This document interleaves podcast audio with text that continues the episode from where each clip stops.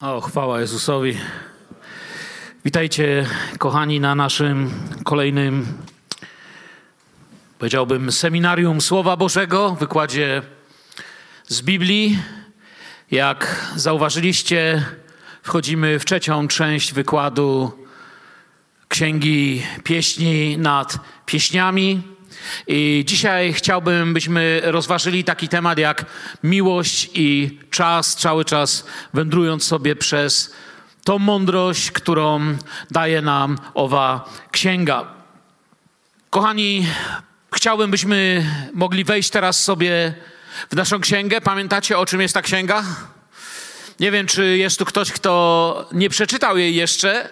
Niezwykła księga, którą jakby na takie trzy sposoby chciałbym rozpatrywać. Jeden to jest ten, który od już trzeciego z kolei wykładu kontynuuje, czyli takie bardzo dosłowne uczenie się z tej księgi, uczenie się tego, co jest bardzo intymnym, osobistym przeżyciem, uczenie się o prawdziwej miłości. Po drugie, chciałbym również, abyśmy później, jeżeli Bóg da czas i możliwości, weszli również w taką alegoryczną troszeczkę część tej księgi, czy przesłanie tej księgi takie alegoryczne, gdzie zobaczymy, co mówiłem w pierwszej części, nie chcę się za dużo powtarzać, w jaki sposób interpretowano ją przez wieki. Pamiętacie, wspominałem, że Żydzi widzieli w niej wyjście z Egiptu i miłość Jahwe do swojego narodu i tak dalej. Kościół widział w niej miłość oblubienicy i oblubieńca, w sensie Chrystus i Jego Kościół i tak dalej. I później trzecie spojrzenie, które będę chciał krótko również poruszyć, to jest takie spojrzenie prorocze. Księga Pieśni nad Pieśniami zaczyna się wersetem przyjemne, czy zaczyna się, to jest trzeci werset, ale jakby wskazuje na tą osobę, sprawcę tego, który przyjmuje tą miłość, czyli oblubienicę. Przyjemne w zapachu są Twoje olejki, rozdanym olejkiem jest nawet Twoje imię, dlatego kochają Cię dziewczęta. Ona widzi w nim kogoś wyjątkowego, oblubienica wyznaje coś bardzo ważnego, to kim jesteś jest niezwykłe, mówi do oblubieńca. To kim jesteś, Twoje olejki wydają woń. Gdziekolwiek się pojawiasz, widać Twoją jakość. Wierzę, że to jest nasze przesłanie dla Kościoła, tak jak Kościół widzi Chrystusa, i tak jak Chrystusa w Kościele, w nas chcą ludzie widzieć. Charakter masz przepiękny. Twój charakter nie powoduje przykrego zapachu. Zmieniasz świat, otoczenia na lepsze. Czasami ludzie w świecie zazdroszczą nam naszych rodzin, radości życia. Mówią, jesteście wyjątkowi. Miałem sytuację, gdzie ludzie mówili, masz wyjątkowe dzieci, wyjątkową żonę, wyjątkową rodzinę. I pytają nawet, jak taki człowiek, wprost mnie kiedyś jeden, wiecie, to nie był to brat, raczej taki zainteresowany Kościołem ateista, agnostyk, który spytał, wiesz, mówi, tak się tobie przyglądam, masz wspaniałą rodzinę, wspaniałe dzieci, a jednak wierzysz w całość tej Biblii. Jak ktoś, kto przeczytał tyle książek, może wierzyć w takie rzeczy jak chrześcijaństwo? Ja próbuję, ale nie mogę. Krótko mówiąc, wiecie, to co opisał podobało mu się, ale nie chciał wziąć mojej drogi. Wiecie, o czym mówię? Podoba mi się to, gdzie jesteś, ale nie chcę iść twoją drogą. I zakończyliśmy na tym ostatnio tydzień temu, że on i ona byli bardzo blisko siebie. Przeczytałem, zaklinam was, córki jeruzalemskie, na gazele albo na łanie polne, nie budźcie i nie płoczcie miłości, dopóki sama nie zechce. Pamiętacie, mówiliśmy, są blisko siebie i właściwie są o krok od tego, żeby być bardzo, bardzo razem, ale tutaj wtedy pada to słowo, jeszcze nie ten czas. Jeszcze nie ten czas, to jeszcze nie ta chwila. Jeszcze nie róbmy tego, co kiedyś być może będzie naszym udziałem. Nie budźcie i nie płoszcie miłości. To jeszcze nie czas, jeszcze nie ten moment, aby wszystko się rozpoczęło tak, jak pewnego dnia będziemy tym się cieszyć. Mówiąc prościej, zaczynają naprawdę ze sobą chodzić, bo tak to się dzisiaj nazywa, że ludzie ze sobą chodzą i że zaczynają do siebie mówić w wyjątkowy sposób, zaczynają spoglądać na siebie w wyjątkowy sposób, myślą o sobie, kiedy nie są razem. I tym się chcę zająć. A to oznacza, że dzisiaj będzie trudniej. Tak trudno jeszcze nie było w czasie wykładów, przynajmniej jeśli chodzi o pieśń nad pieśniami. I chcę przypomnieć coś, o co prosiłem poprzednim razem. Nie osądzaj siebie. Zdarza się, że po Księdze Pieśni nad Pieśniami ktoś mówi, że to już nie jest dla mnie. Zużyłem moją młodość, zużyłem moją szansę, rozbiłem moją rodzinę. Jestem w miejscu, w którym nie ma znaczenia, co mówi Pieśń nad Pieśniami. Chcę ci powiedzieć, Bóg nie jest Bogiem, który grzebie w śmietnisku wyznanych grzechów. Bóg jest Bogiem, który cię obejmuje łaską, oczyszcza, uwalnia od grzechu, buduje twoją przyszłość i spogląda na to, co przed tobą, na wieczność, którą chce spędzić z tobą, na życie, które możesz odbudować, a nie na to, co pożarła szarańcza. On odnawia te dni. Amen? To jest coś, co wierzymy. Patrz na Jezusa. Nie wstecz, ale do przodu. Nie przez pryzmat klęsk i tego, co ktoś ci mówi, ale przez pryzmat i poznanie łaski Bożej. Przez to, jak On ciebie widzi. Wiecie, z tym chodzeniem to świat ma dzisiaj wszystko nie tak. I szczerze mówiąc, zanim się nie nawróciłem, nikt mi tak naprawdę nie powiedział, jak należałoby chodzić dziewczynom. Jako nastolatek czytałem różne książki, wtedy ich było bardzo mało. Pamiętam, była taka jedna bardzo znana o chłopakach i dziewczynach. Trzeba było dwa tygodnie w bibliotece czekać na kolejkę, żeby się w ogóle dostać do takiej literatury. Potem, wiecie, z jęzorem na wierzchu się to czytało, aż wow, jakie tam były rzeczy. Dzisiaj można je znaleźć gdziekolwiek, ale pamiętam, nikt mi nigdy nie powiedział, jak naprawdę kochać. Nie miałem przywileju wychowania się w takim domu, gdzie, nie wiem, tata, mama czytaliby Biblię i mogliby mi powiedzieć, starali się powiedzieć to, co wiedzieli, ale nie wiedziałem, jak rozpocząć, kontynuować, umacniać związek. Jeszcze do lat 20 jakoś to wyglądało. Potem poleciało i dzisiaj jest to absolutnie chory temat. I większość ludzi wierzy na temat związków rzeczy, które tylko niszczą ich związki. Wiecie, kiedyś nie było kogoś takiego jak młodzież. Młodzież wynaleziono w XX wieku. Ktoś powie, jak? No przecież byli ludzie, co mieli 17-16 lat, tak. Ale szczególnie w kulturach starożytnych było się dzieckiem, a potem się było dorosłym. W kulturze żydowskiej dziewczynka była dziewczynką, a potem już była kobietą, która mogła mieć męża. Nie było czegoś takiego, wiecie, jak my dzisiaj rozumiemy, że dla nastolatków produkuje się sprzęt, produkuje się tapety, meble, cały wystrój wnętrz, muzykę i wszystko. To pojawiło się całkiem niedawno. Wierzę jednak, że Bóg ma dla nas dużo więcej do powiedzenia niż współczesna kultura i współczesne gwiazdy. Wiecie, w co ja wierzę? Że Pan Bóg wie lepiej na temat tego, jak budować relacje, jak naprawdę kochać i jak naprawdę być blisko Jezusa, niż różnego rodzaju gwiazdki, które chcą nam powiedzieć przez swoje piosenki albo innego rodzaju wyczyny, czym według nich jest miłość. Dlatego, że my mamy dwie różne definicje miłości. Bóg wie lepiej, co nam trzeba. Przyglądnijcie się tego typu zachowaniom dzisiaj. Wiecie, idziesz do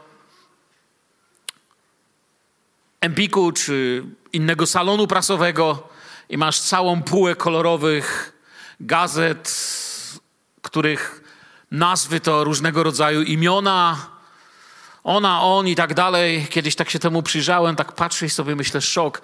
Ci ludzie co tydzień tyle narobią dziadostwa sobie w życiu, tyle nagrzeszą i tyle napsują, że z 50 gazet może to opisywać i za tydzień nowe materiały będą mieć. Gwiazdeczkowski chodzi z Gwiazdeczkowską. Gwiazdeczek i Gwiazdeczka ogłaszają, że są razem. W późniejszym numerze ogłoszą, że już nie są razem. W kolorowych tygodnikach mówią ludziom, jak to jest i co to znaczy kochać, z tym, że tydzień później znowu mówią, że teraz są z kimś innym. To nic, bo Gwiazdeczkowska mówi, wiecie, o nim już zapomniałam, ale mam dla was nowinę. W najnowszym numerze gazety powiem wam, teraz dopiero znalazłam to. To nie idzie za tydzień znowu co innego. I tak się ludziom to życie toczy. I ich poniewieranie się, ten ich brak umiejętności życia, czytają codziennie miliony ludzi, sami zastanawiają się, jak ułożyć swoje życie. Wiecie, ja myślę, że Biblia jest cudownym darem od Boga. Amen? Wiecie, kiedy czytam Słowo Boże, to widzę, to jest po prostu niesamowite, jak Bóg nam pokazuje, jak można żyć, rodzić się, wyznawać grzechy, jak można chodzić ze sobą, jak można żyć ze sobą, jak się można przepraszać, jak można się miłować, jak można sobie wyznawać miłość, wszystko. Patrzę na świat, ludzie poranieni, samotni i mówią, nie mogę znaleźć drugiej połówki. Tęsknią za tym, by mieć tego kogoś. Ale czasami tego kogoś nie widać, więc próbują go mieć. I współczesna relacja plus minus wygląda w taki sposób, jak wam to teraz opiszę. Oczywiście każda jest inna, więc... Ale mniej więcej plus minus wygląda to tak. On ją spotyka, albo ona jego spotyka, a więc spotykają się gdzieś tam. Na przykład później się spotykają w restauracji. Ona zamawia posiłek, on tylko patrzy, czy da rady zapłacić, ale jakoś da rady. A więc płaci. Potem, kiedy kończą jeść, wpadają do któregoś z nich, gdzie jest więcej tak zwanego luzu, do swoich domów. Tam siedzą, słuchają muzyki i patrzą sobie w oczy. Nawet nie zauważą właściwie, kiedy siedzą blisko. Zaraz potem nie zauważą, kiedy leżą obok siebie. Wtedy ona do niego mówi, słuchaj, może zostań już do jutra, jak już jesteś. On mówi, wiesz, no chciałem, ale bałem się proponować. Wzdycha, że bardzo chce. Chwilę potem zaczynają bawić się w dom, zanim przed sobą się do czegokolwiek zobowiążą, już się bawią. Przymierze uznają za coś zupełnie zbędnego, w ogóle to jest tylko papierek. Mają się całkiem dobrze do momentu, aż on albo ona nie spotykają kogoś innego.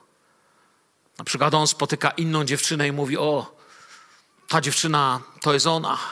Albo ona poznaje tego szczególnego chłopaka i mówi, wiesz co, wszystkie znajomości oprócz tej z tobą są teraz niczym. I ten schemat powtarza się im kilka razy, żyją tu, żyją tam, aż nagle spotykają tą właśnie właściwą osobę. To jest teraz na 100% ten ktoś. I teraz już biorą ślub. Mówią, to jest z miłości tym razem. Chwilę później są po rozwodzie i zastanawiają się, myśląc, mój Boże, czemu nam się życie rozpadło? Zastanawiają się, co mogło nam pójść nie tak. I wiecie, odpowiedź jest dość prosta, jeśli czytasz Biblię. Muzyk będzie tak grał, jak się wyćwiczył. Człowiek będzie tak żył, jak się nauczył. Żyli tak, jak się nauczyli. Nic innego nie znali, nikt im nic innego nie powiedział. A to, co znali, to zastosowali. I jest ciekawe, że tylko w wypadku tej relacji miłości nie stosujemy zasady, którą w żelazny sposób często stosujemy w innych dziedzinach naszego życia. Jest taka, wiecie, pewna zasada na przykład w finansach, edukacji czy w naszym biznesie, którą uznajemy, nigdy nie zmieniamy, ale nie stosujemy jej w relacjach.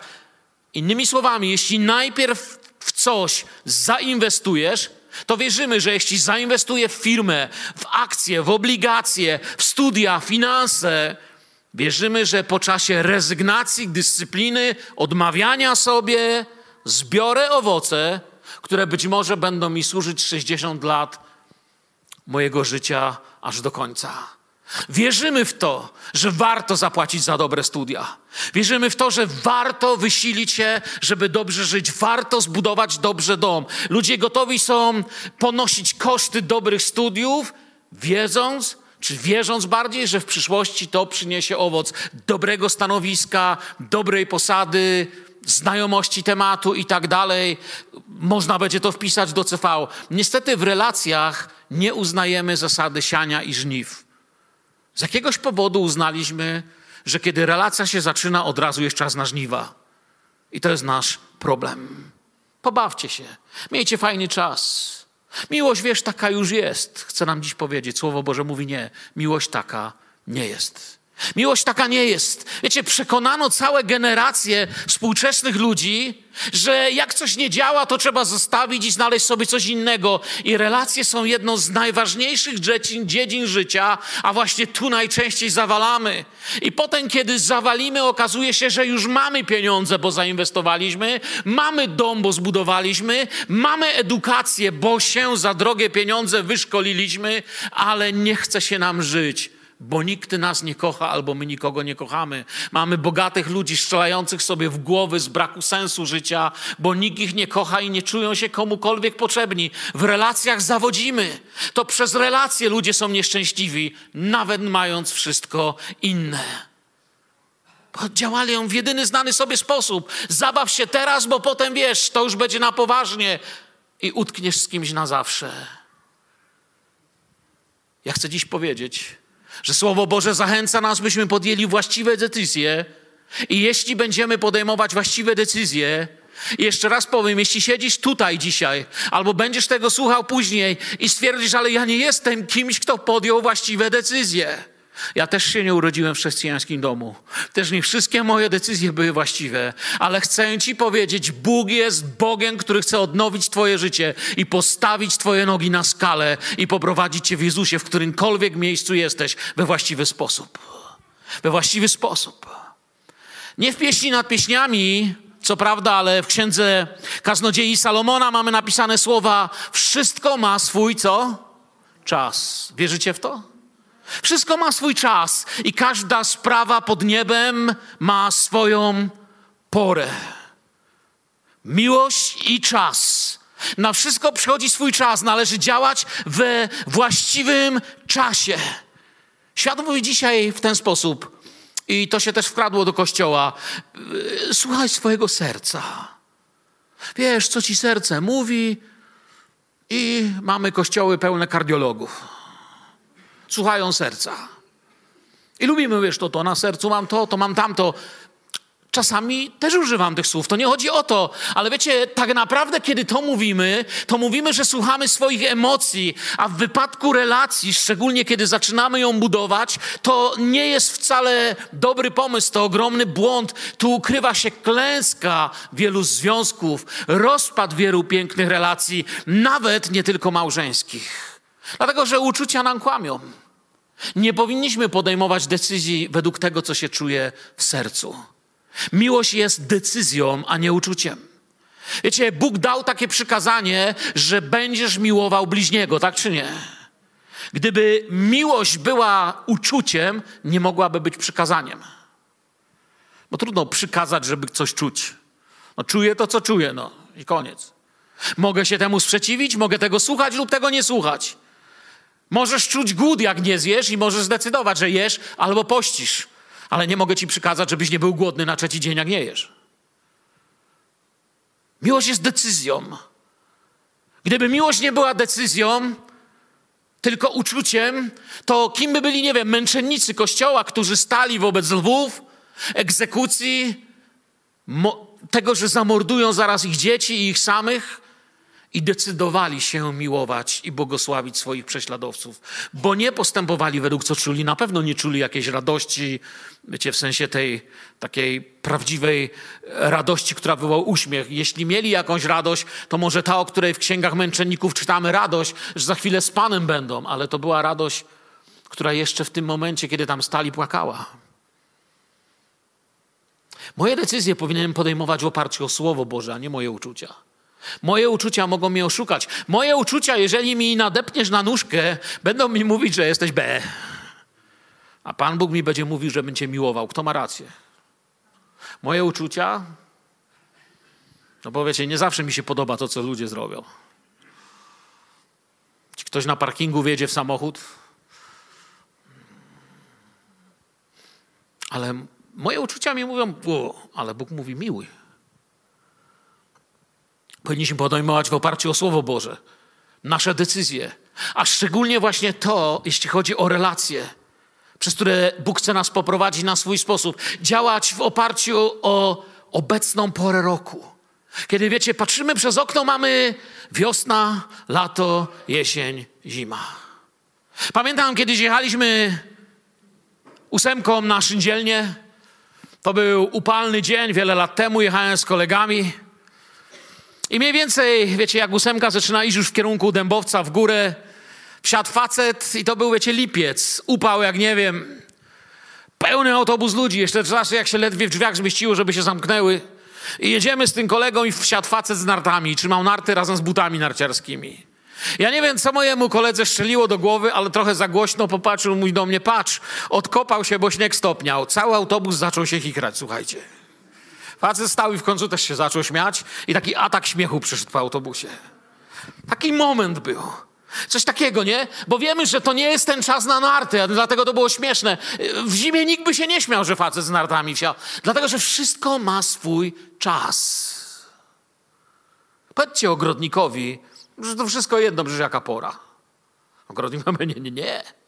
Wiosną robię co innego, w zimie robię co innego. W lecie również robię co innego. Powiedzcie dobremu kierowcy, słuchaj, to wszystko jedno, czy masz letnie opony, czy zimowe. Kierowca powie nie. Letnia opona i zimowa to są dwie różne opony. I tak właśnie chciałbym dzisiaj na to spojrzeć. Słuchaj, to mój miły, oto idzie on, spina się po górach, skacze po pagórkach. Mój miły podobny jest do gazeli lub do młodego jelonka. Wow, on idzie. Zaraz tu będzie. Wiecie, co to jest? To jest widok z jej okna. Właśnie jesteście świadkami tego, co widać z jej okna. I wiecie, co tam dzieje się w domu? Ona mówi, mamo, patrz, on już jedzie. Mamo, mówię ci, jaki to jest chłopak. Tak, mamo, mówię ci. Mamo, patrz, on jak gazela się porusza. Już wjechał. Wysiada.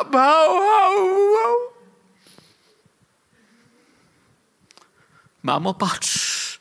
Oto już stoi za naszą ścianą. Podchodzi do okna.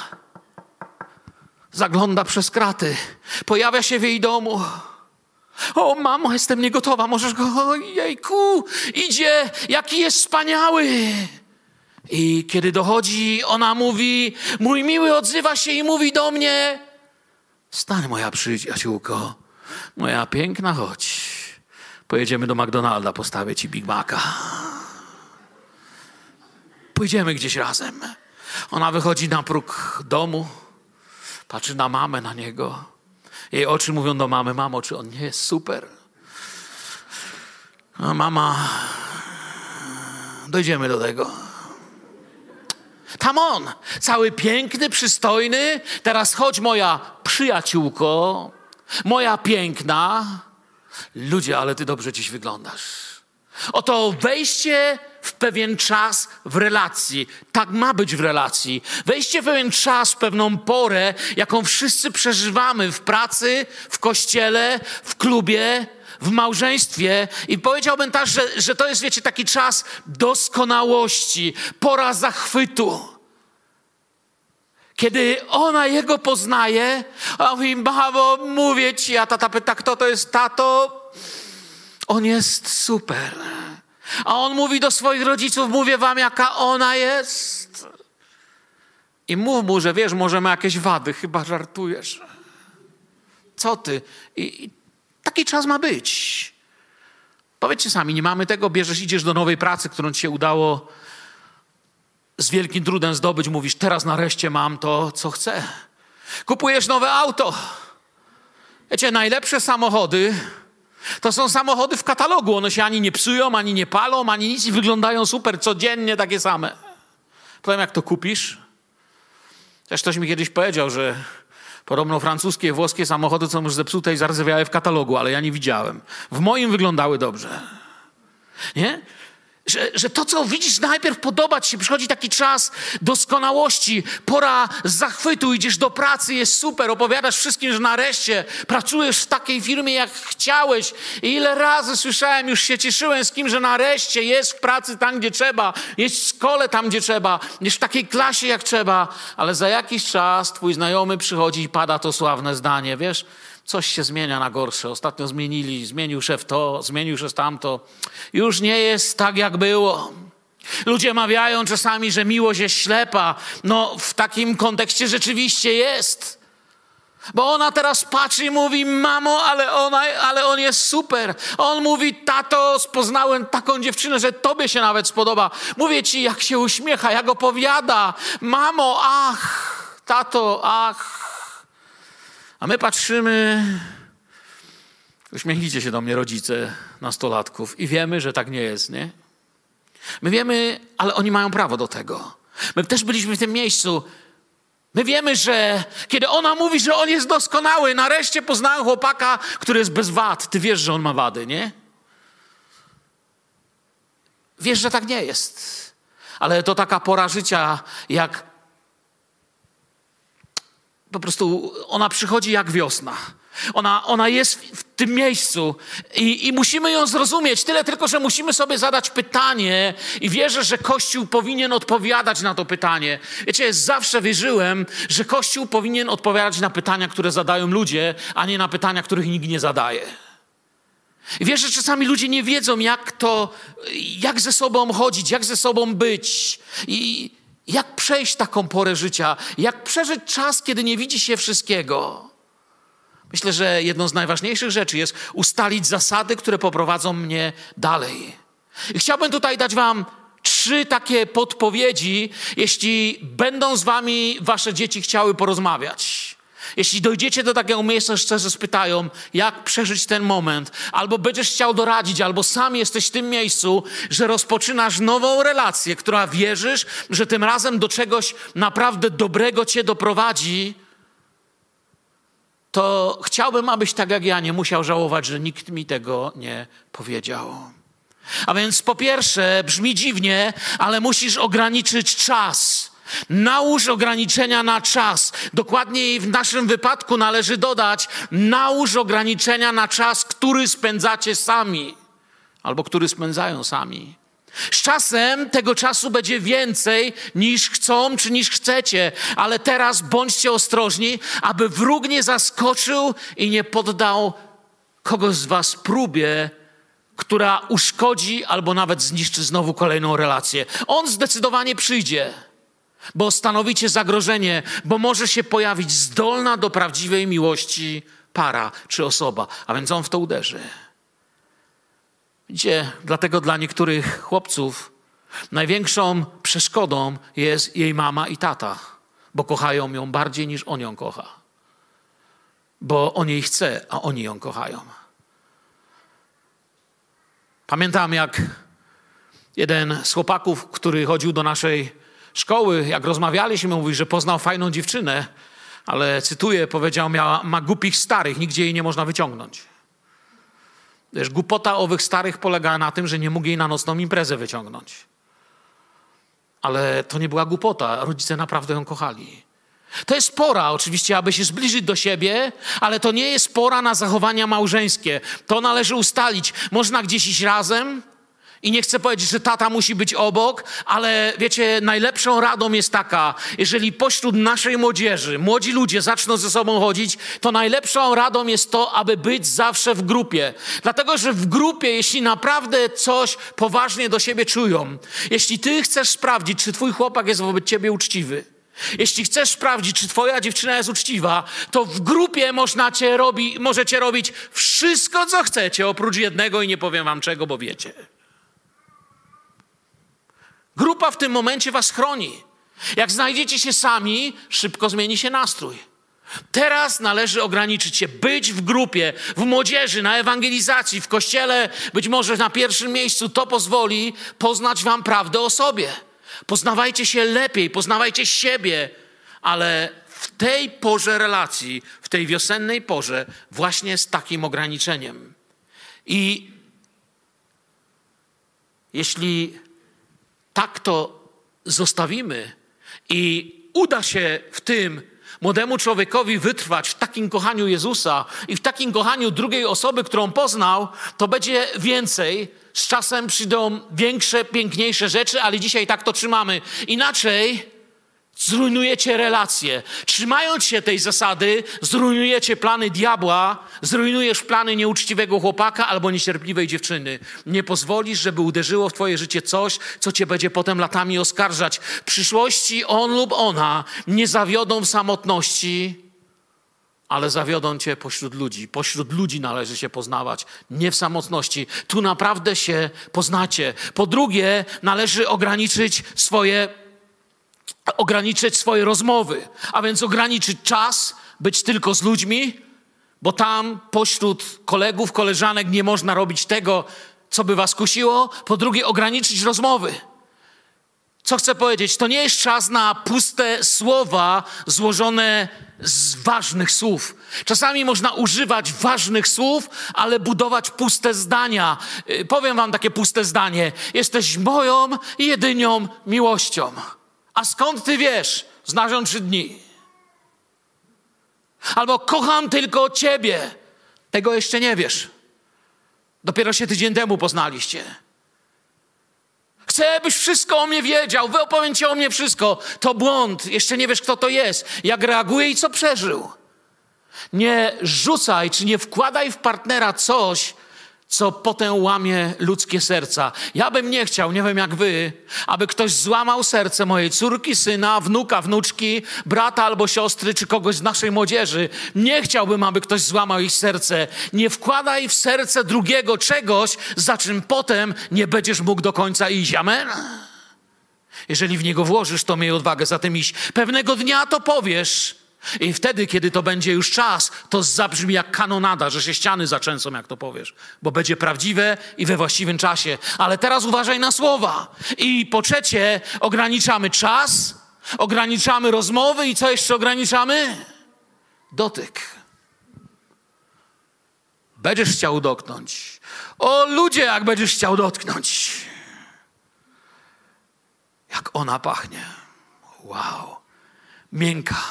Delikatna. I te perfumy.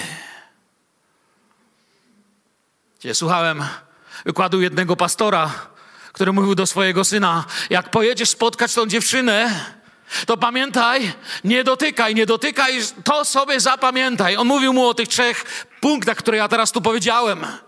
I mówi, pewnego razu mój syn wychodził do garażu, pożyczył ode mnie kluczyki, wsiada i mówi, wyszedłem na parking, spojrzałem na niego i zrobiłem tak. A on odpowiedział, don't touch this. Pamiętacie tą piosenkę? Zapamiętał to. W Ameryce to był przebój wtedy. I ja sobie pomyślałem, to jest właśnie tata, który przypomina dziecku we właściwym momencie, co należy robić. Bo jeśli to nie jest twoja żona, to jest coś, co również powiedziałem ja do moich synów. Jeśli nie jest to twoja żona, albo w wypadku córki można powiedzieć, jeśli to nie jest twój mąż, to teraz z twoją żoną, z twoim mężem ktoś właśnie jest. Czy chciałbyś, aby ktoś ją dotykał bez miłości? Czy chciałbyś, aby z nią to ktoś robił? Trzymaj ręce przy sobie. Nie ograniczamy tu prawdy o naszych uczuciach. Te uczucia przyjdą. Ja nie chcę dzisiaj, wiecie, brzmieć kościelnie, pobożnie, tak bardzo kościółkowo zabrzeć, wiesz, tego. Prawda jest taka, że czują, że chcą i dla naszych dzieci, młodych, wierzących, wiecie, stać i udawać starego religijnego grzyba, który nie wie o co chodzi, to jest nieuczciwość. To nas rozdziela w szczerości i w rozmowie. Te uczucia są i mamy je. Nawet najstarsi z was je mieli. Są prawdziwe. Mogą być... powiem jeszcze tak. Są najprawdziwsze na świecie, ale mogą być inne niż wola Boża na ten czas dla twojego życia. Amen. Wola Boża na ten czas jest inna. Będziesz chciał dotykać. Będą chcieli dotykać. I to nie jest jeszcze problem, że chcą dotykać. Bóg w nas to włożył. To jest dobre i właściwe, że chcą. Zło polega na tym, że podsyca się te uczucia, podsyca się ten ogień, zamienia się je w oczekiwanie, a potem się w to wchodzi, potem się żałuje. A to jeszcze nie ta pora roku, nie ta pora na prawdziwą miłość. To jest inna pora. Wiecie, jaka to jest pora? Bo oto minęło co?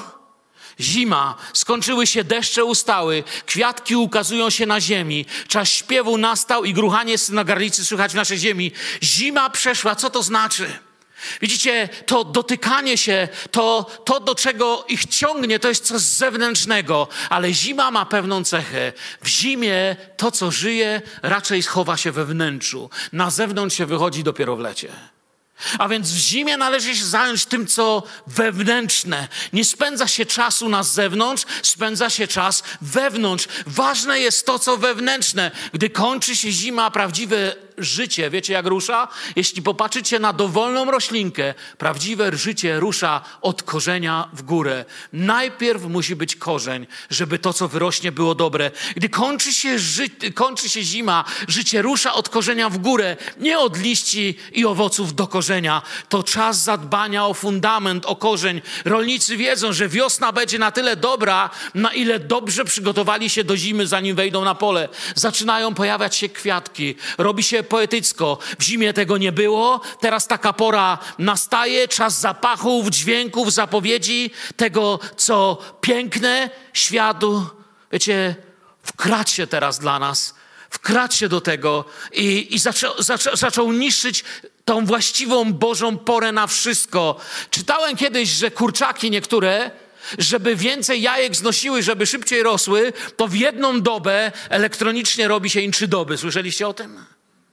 Czyli dobę się przyspiesza dwukrotnie w ten sposób, że światła od ciemnego rozjaśniają się i kurczak czuje, że teraz jest południe, potem przychodzi wieczór, potem przychodzi poranek, znowu południe, znowu wieczór, poranek, znowu południe, znowu wieczór. 3 jajka zniosło i biedne zwierzę nie wie, że to tylko 1 dzień minął, tylko człowiek mu zafundował 3 doby. Ponieważ jego doba trwała 8 godzin, a nie 24. I tak czasami diabeł chce nas jak kurę mieć, że przyspieszamy, jeszcze nie na to czas, ale jesteśmy w takiej ciemności, w takich sztucznych rzeczach, że tego nie widzimy. Przyjdź, ma gołąbko, co żyjesz w rozpadlinach skalnych, w szczelinach piętrzących się opok. Ukaż mi swoje oblicze, niech usłyszę Twój głos, bowiem Twój głos jest słodki i urocze Twoje oblicze. Gdzie oni są w tym czasie? Gdzie przenosi nas teraz akcja świętego romansu? Czujecie? Przenosi nas w górę. Przenosi nas na pewną wysokość.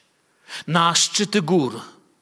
On nie spędzał czasu w dolinach. Ona nie spędzała czasu w dolinach na rzeczach płytkich, rzeczach niskich, rzeczach małych. Ale znajdowali się na pewnych szczytach, na pewnych wysokościach. Nie zajmował się hazardem, pijaństwem, uwodzeniem jej, ale zajmował się tym, aby być na szczytach i tam też znalazł w niej prawdziwą miłość. Ona też jest w tym miejscu, tu słyszy jego głos. Słyszeć głos w Starym Testamencie, jeżeli ktoś podniósł swój głos w Starym Testamencie, czy powiedział takimi słowy, czy otworzył swoje usta mówiąc, są takie hebraizmy, oznaczało, że poznać o czymś prawdę. Natomiast oglądać oblicze oznacza zawsze poznawać czyjś charakter. I teraz wchodzą czas poznawania prawdy, poznawania charakteru. To się dzieje na skale, na wysokiej opoce. To się dzieje na pełnych wysokościach. Tu wchodzimy w inny czas, a więc był ten czas doskonałości, pora zachwytu, a teraz wchodzimy w czas przygotowań, w porę poznawania.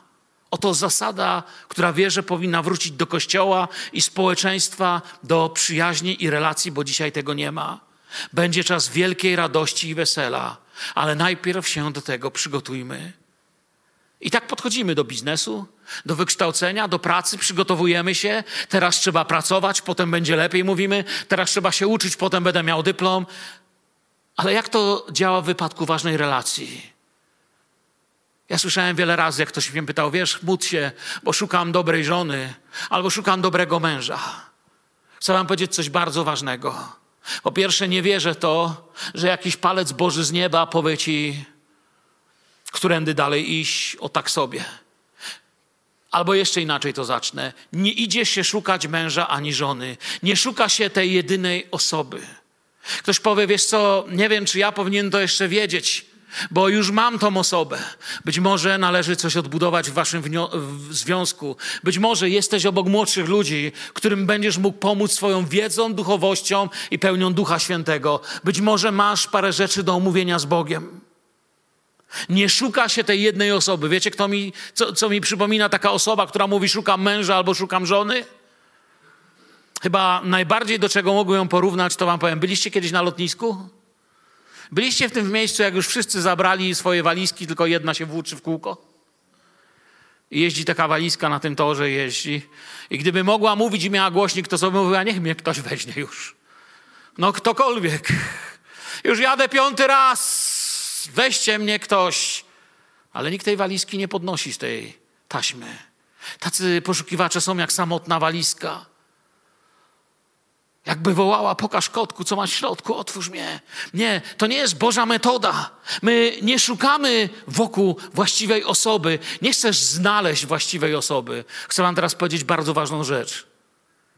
Nie chcesz znaleźć właściwej osoby, chcesz się stać właściwą osobą. To jest to, co różni Kościół od wszystkiego. Chcesz się stać właściwą osobą. Nie szukasz złota. Chcesz się nim stać dla kogoś.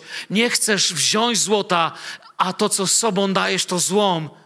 Bo tyle się czasami oferuje, ale chcesz komuś oferować to, co w tobie najlepsze, a to może zrobić tylko Bóg. Czasem ludzie mówią, szukamy bratniej duszy, ale nam nie potrzeba żadnej bratniej duszy.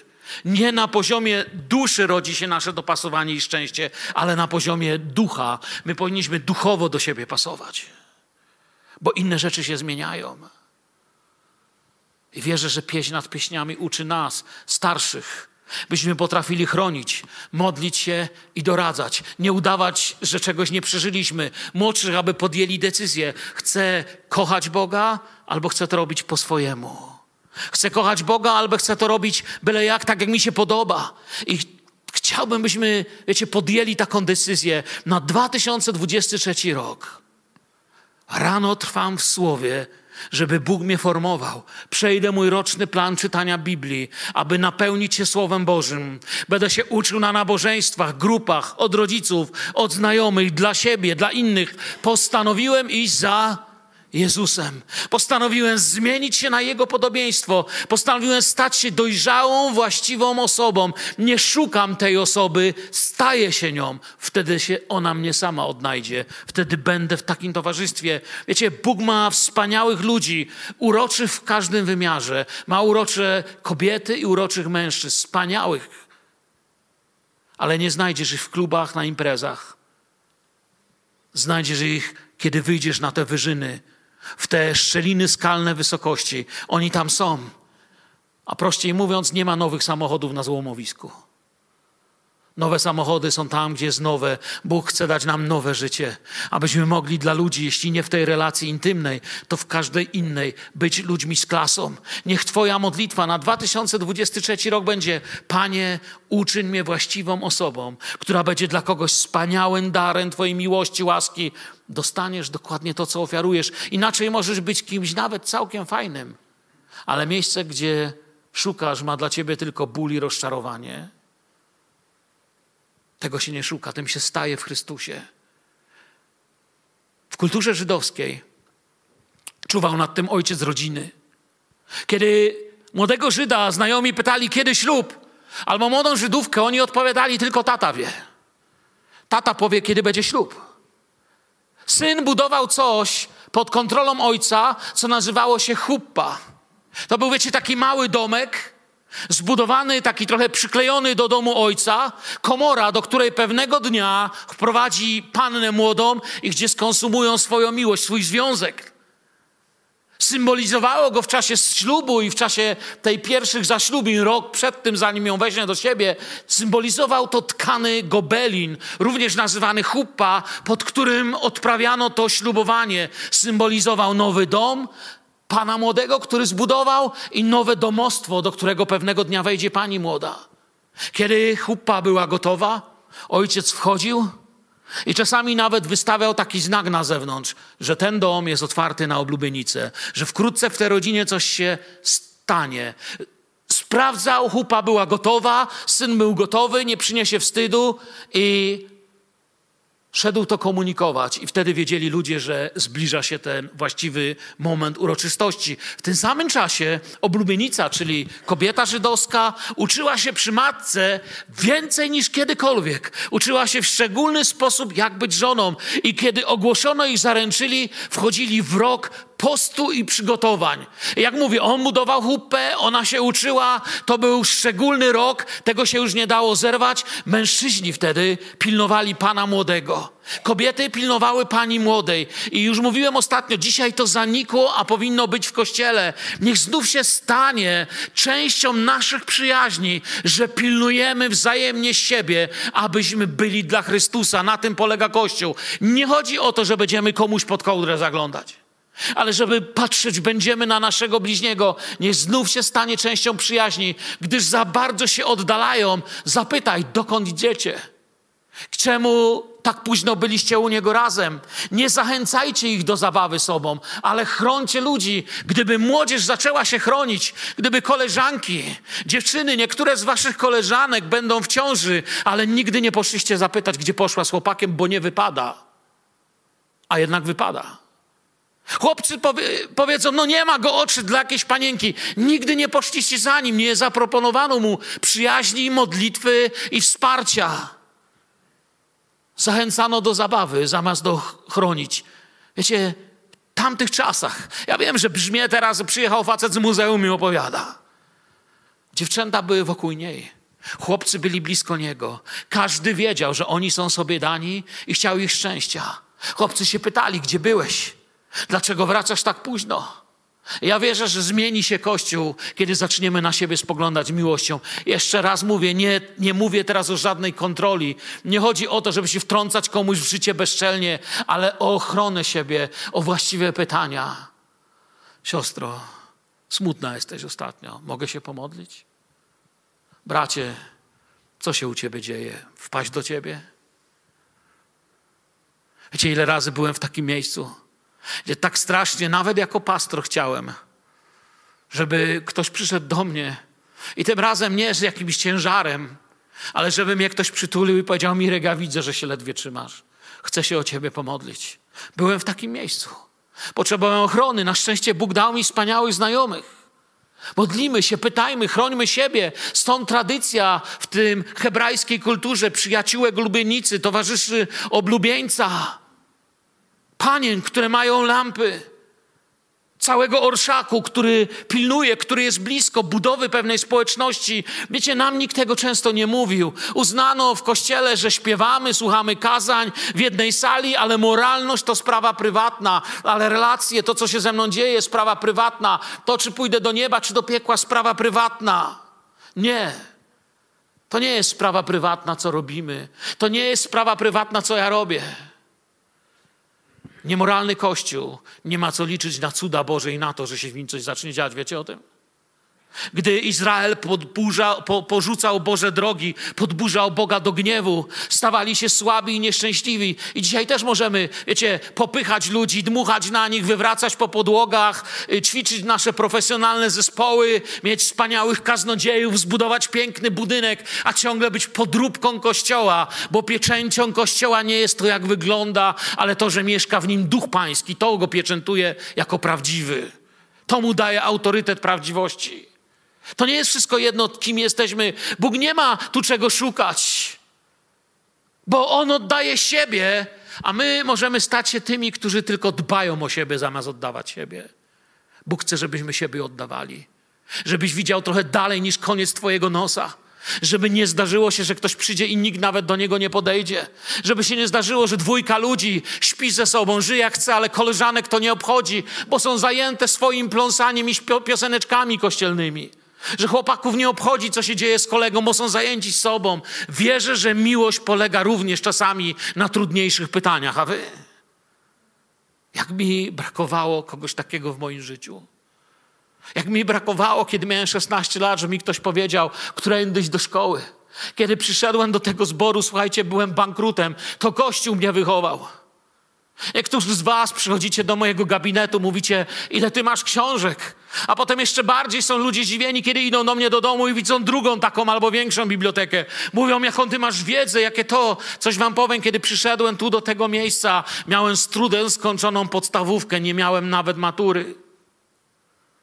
Byłem związany papierosami i piłem, ale znalazłem miłość. Kogoś obchodziło, co się ze mną stanie.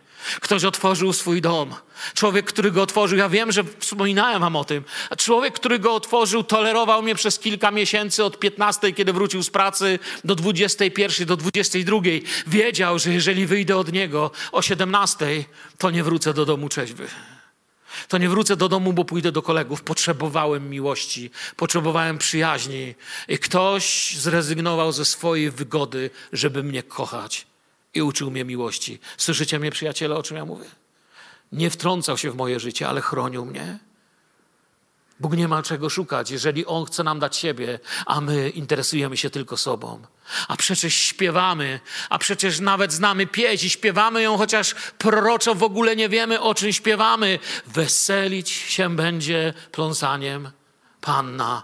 Młodzieńcy i starcy i z połem, bo kończy się czas czekania, przyjdzie właściwy czas, kończy się zima, gdzie było się w środku, zaczyna się wiosna, kiedy ciągnie się z korzenia i przychodzi lato, kiedy wszystko rozkwita i będzie się weselić pląsaniem Panna. I młodzieńcy i starcy i z połem, bo ci, którzy staną pod chłupą, nie są małżeństwem. Nikt jej nie namawiał do seksu, nikt go nie zbrudził. Kochają Boga, Bóg jest dla nich na pierwszym miejscu. On wyznaczy ich drogę i poprowadzi ich rodzinę. Nie macie marzeń? Nie, bo ja mam. Gdzieś indziej. Gdzieś zupełnie indziej i zacznie się to, co prawdziwe, bo przyszedł ślub baranka, a jego ulubienica co? Przygotowała się.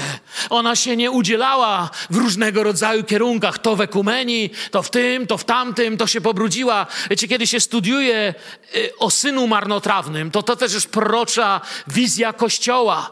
Mówi się często, że starszy brat to jest Izrael, a młodszy brat to jest Kościół.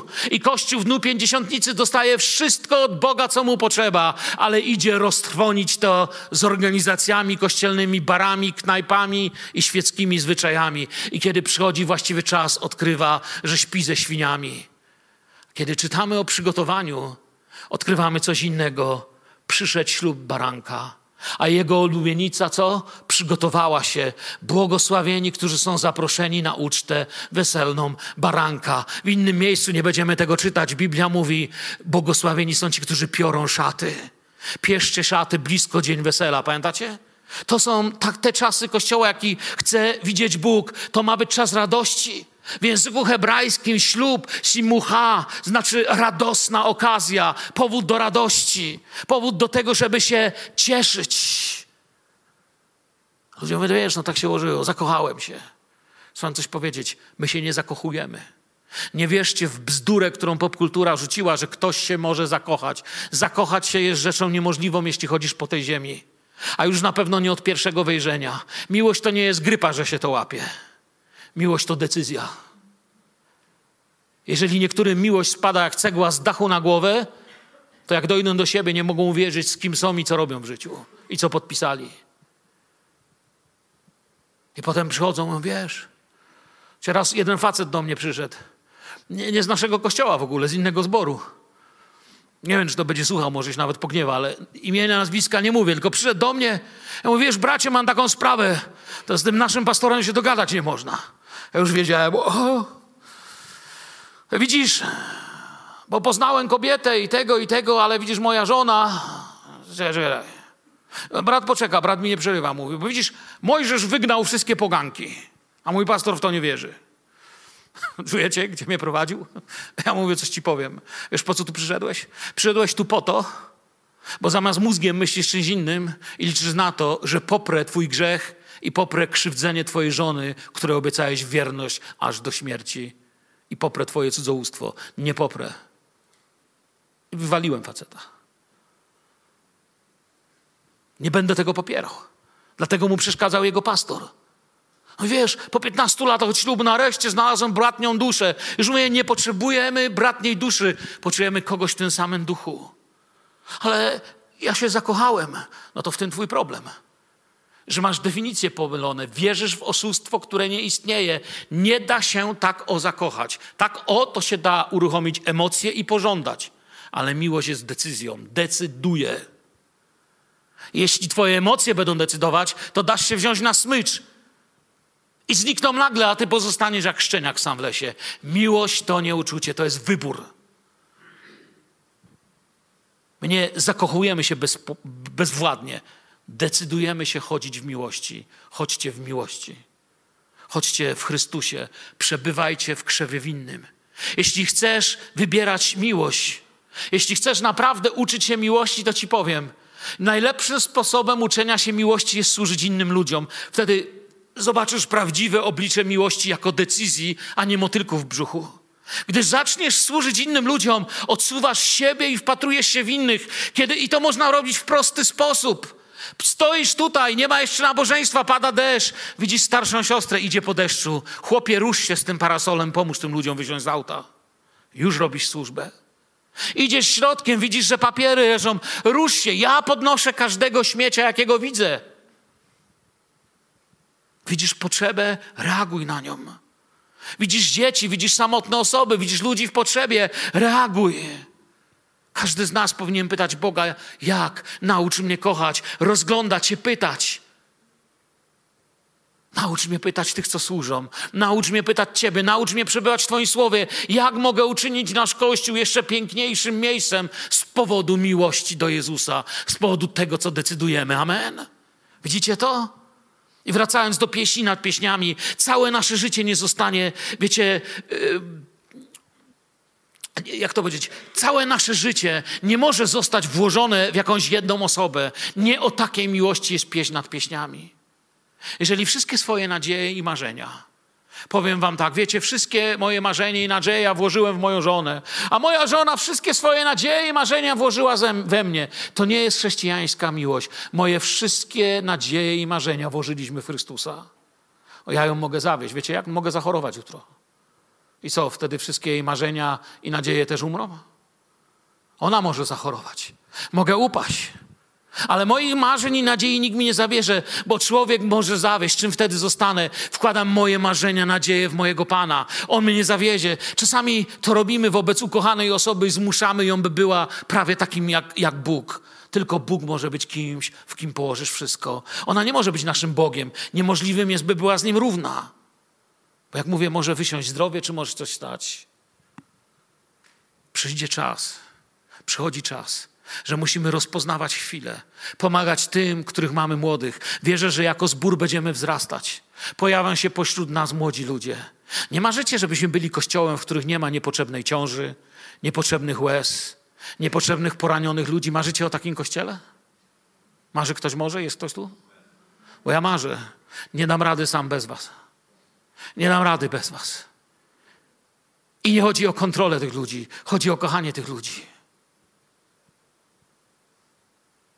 Wszystko, wiecie, w naszym świecie namawia tych ludzi do czegoś innego. Wszystko namawia ich, żeby idealizowali to, co jest dopiero wiosną, co mówi poczekaj. Kiedy Bóg mówi poczekaj, świat idealizuje. Mówi nie, to już na pewno, słuchaj, mówię i słowa niepotrzebne, jak powiedziałem. Wiecie, powiem wam taką zasadę. Wszystko, co człowiek idealizuje, potem zaczyna demonizować. Wszystko, na co się mówi, że jest ideałem, potem staje się czymś demonicznym. Tylko Bóg nigdy nie zawodzi. Wyidealizowany człowiek zawodzi. Niech nasza miłość wobec Boga będzie trzymana w odpowiedniej jakości. Na to uważajmy. Bo Słowo Boże mówi tak, połapcie nam lisy, małe liski, które psują winnice, a winnice nasze zakwitają. To mówi On, ale mówi nam, myśli o nich, mówi nam. Używa słowa nam. Zwróćcie na to uwagę. Połapcie nam. Patrzy na nich jak na pewną jedność. Panowie, zwróćmy na to uwagę. To on, to Salomon, to oblubieniec postanawia chronić tę relację. Winnica w pieśni nad pieśniami zawsze oznacza ciało. Z tymi lisami udało mi się znaleźć, że zjadały zielone, niedojrzałe owoce, niszcząc, konsumowały to, co jeszcze nie dojrzało i rano nie było już ani lisków, ani owoców. Tak, dokładnie to samo pomyślałem, co wy teraz. Właśnie o tym mówi ten werset. O tym, że się zabiera coś, co jeszcze nie dojrzało. Że się zabrało coś, a rano pozostało tylko złamane serce. Przyjdą małe lisy, aby zniszczyć niewinność. Zabiorą coś za wcześnie, czego nie wolno było brać. Pamiętajcie, co mówiliśmy wcześniej. Bóg patrzy na naszą przyszłość. Nie przeszłość. Dlaczego to mówię? Bo być może siedzisz tu na tej sali i jesteś kimś, kto był takim lisem, który zjadł niewinność. Może przez ciebie dziewczyna straciła niewinność, ale mówisz sobie, to było dawno. Powiem ci, nigdy to się nie przedawni, dopóki nie położysz tego pod krzyżem Golgoty. A wtedy to się nie przedawni, ale Bóg z tym robi to, co robi najlepiej. Przez krew Syna Bożego zostaniesz oczyszczony, zbawiony przez wiarę i w Chrystusie będziesz nowym człowiekiem, wolnym do nowej drogi. Jeżeli kiedyś to zrobiłeś, wyznaj to Bogu i wyjdź stąd, jakbyś nigdy niczego nie zrobił. Amen. Nie osądzaj się, bo nie do tego cię Bóg wzywa. Przyjdź przed Boga, do tego cię wzywa. Wyznaj dziś Bogu swój bałagan, idź do domu czysty, nieskażony.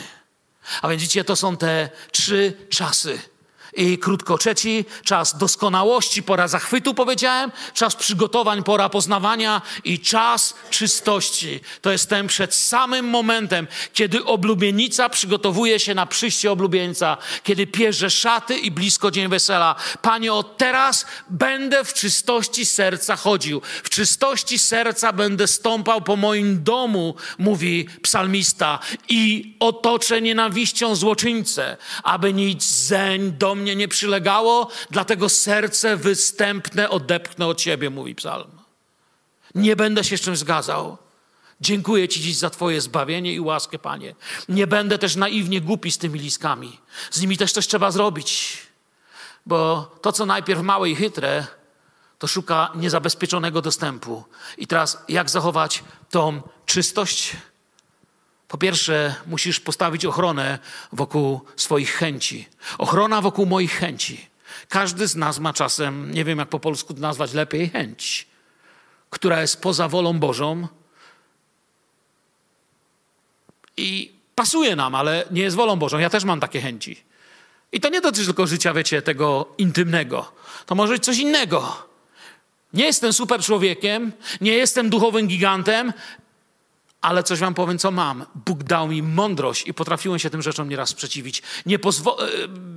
Opowiem to jeszcze prościej. Nie pozwolę sobie na rozpalenie ogniska w moim domu gdziekolwiek, a wy? Wiecie, gdzie my w domu palimy ognisko, jak już palimy? W kominku. Tam jest jego miejsce. Nikt nie robi ogniska w pokoju, pod łóżkiem, ani na strychu. Wiecie czemu? Bo wtedy wszystko zapłonie. Granice dla swoich chęci trzeba wyznaczać. Takie rzeczy czasami ludzie robią we własnym domu, własnej rodzinie. Znam żony, które aż się boją tego, co znowu ich chłop wymyśli. Bo on nie ma granic. On ognisko rozpali pod łóżkiem. Zamiast być ich wsparciem, staje się ogniem trawiącym ich dom. Kiedyś byliśmy w odwiedzinie u jednego małżeństwa i wiecie, ona ciężko harowała na zachodzie, on siedział. Do roboty mu się wziąć nie chciało.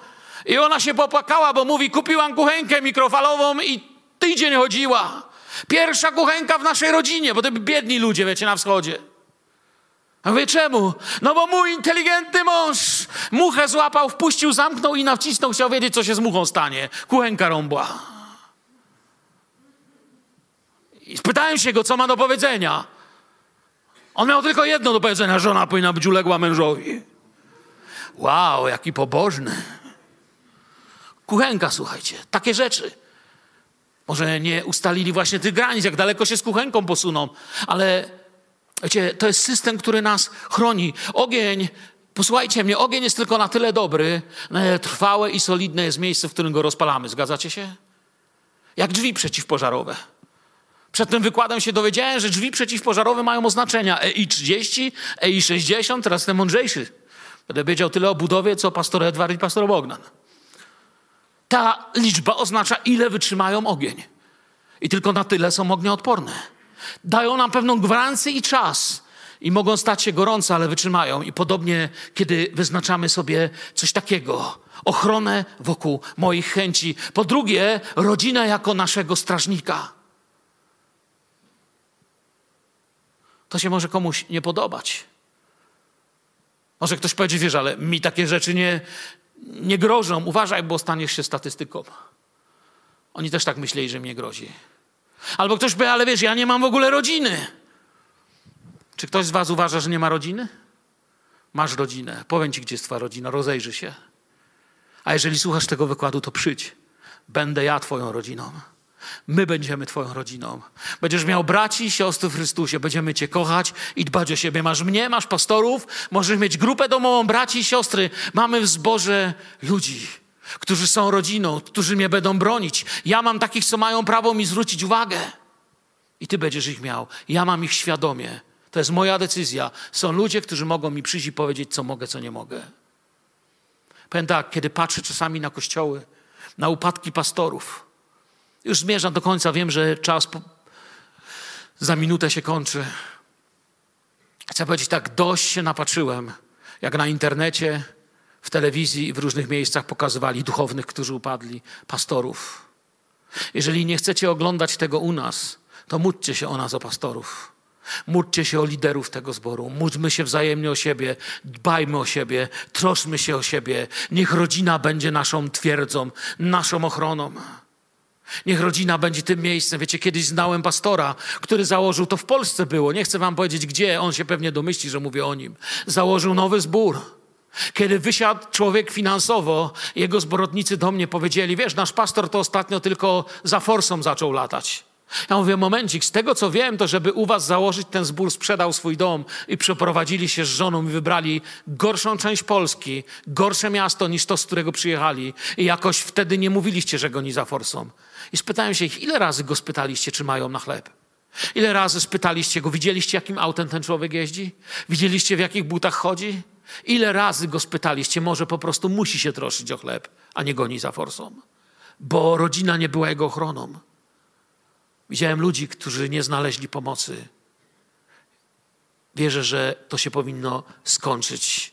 I na amen pozwól Jezusowi wszystko odnowić. To nie na nim się zawiodłeś, ale na sobie i na ludziach.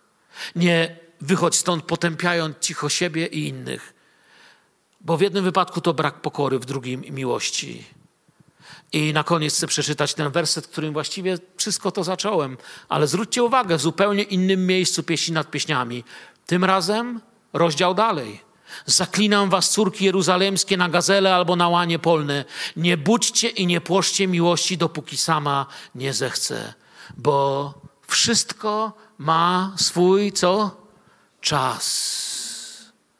Ja się nie boję modlitwy z ludźmi, którzy mają wszystko w kawałeczkach.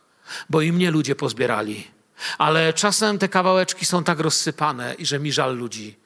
Warto pomyśleć, warto zacząć żyć prawdziwą miłością. Wiecie, co ostatnio przeczytałem?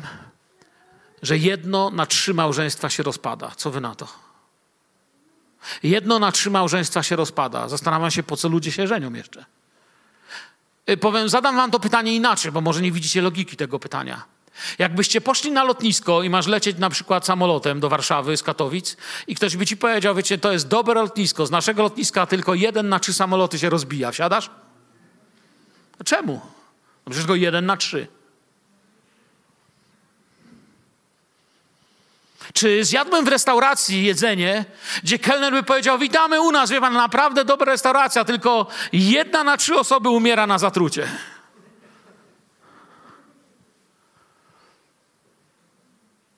Jeszcze mógłbym wiele powiedzieć, ale powiem wam tak, odkryto, że rozwody i tragedie rodzinne maleją z co 3 małżeństwa do, i teraz słuchajcie, do co 1126, czyli rozwód i rozpad rodziny 1 na 1126 małżeństw, jeżeli w tym małżeństwie występuje wspólna modlitwa z dziećmi, wspólne czytanie Biblii z dziećmi i ze sobą i wspólne chodzenie do kościoła.